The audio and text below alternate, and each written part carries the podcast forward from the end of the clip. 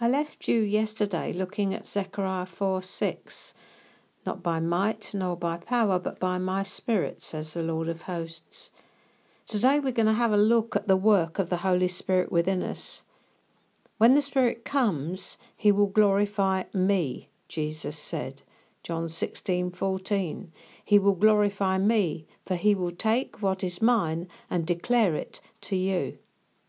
That's his job description to glorify Jesus. His role is not primarily that we may move in a gift or speak in tongues. These are the proof he indwells us. Jesus said, When he comes, he will speak of me, he will glorify me. John 16:14 He will glorify me for he will take what is mine and declare it to you. We're about to hit our first challenge. There is another king. We've talked about this before, but now it will become real in our experience. We do not need to learn to love ourselves. We do that without thinking. Ephesians 5:29 tells us, "No one abuses his own body, but pampers it, serving and satisfying its needs." Jesus teaches not that we pamper ourselves or learn to love ourselves, but we must die to ourselves. He teaches stop focusing on me, myself, and I, and focus on Him and His kingdom first, foremost, and only, and everything we need will come to us. We saw it in Matthew 6:33. And in Luke 14:25 to 33 he lays it out plainly leaving all to follow Christ. If anyone comes to me and does not hate his father and mother, wife and children, brothers and sisters, and yes, his own life also, he cannot be my disciple. And whoever does not bear his cross and come after me cannot be my disciple. For which of you, intending to build a tower, doesn't sit down first and count the cost, whether he has enough to finish it? Lest after he has laid the foundation and is not able to finish, all who see it begin to mock him, saying, This man began to build and was not able to finish. Or what king, going to make war against another king, does not sit down first and consider whether he is able with ten thousand to meet him who comes against him with twenty thousand? Or else, while the other is still a great way off, he sends a delegation and asks conditions of peace.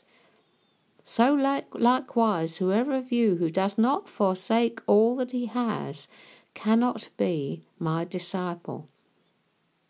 Hating our own life, bearing our own cross, forsaking all, following him.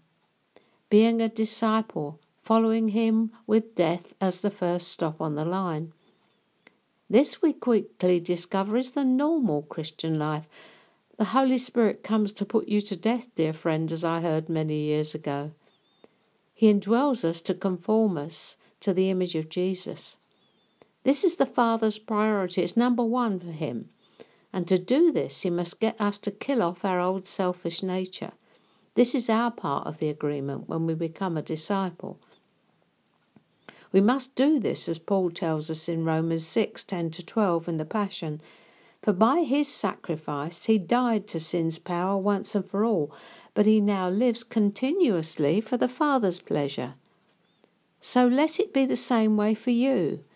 Since you are now joined with him, you must continually view yourselves as dead and unresponsive to sin's appeal, while living daily for God's pleasure in union with Jesus the Anointed One.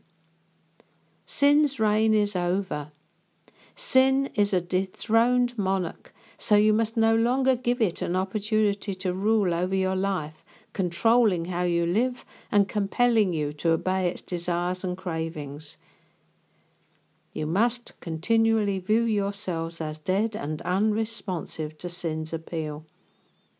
We can see from this passage the Holy Spirit most certainly does not come to make us feel good about ourselves, but neither does he come to condemn us.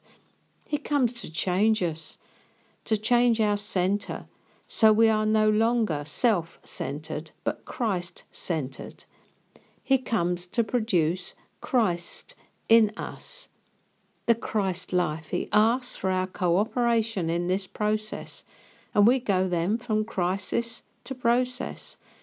And when the nature of Jesus really begins to be formed in us, we discover resurrection life and our true identity. Brilliant. It is at this point we begin to understand what it means to have Christ in us, the hope of glory. Galatians 2:20 becomes experiential. It really is the Christ life we now live. No longer two lives, but one. His through you. This way up. See you tomorrow.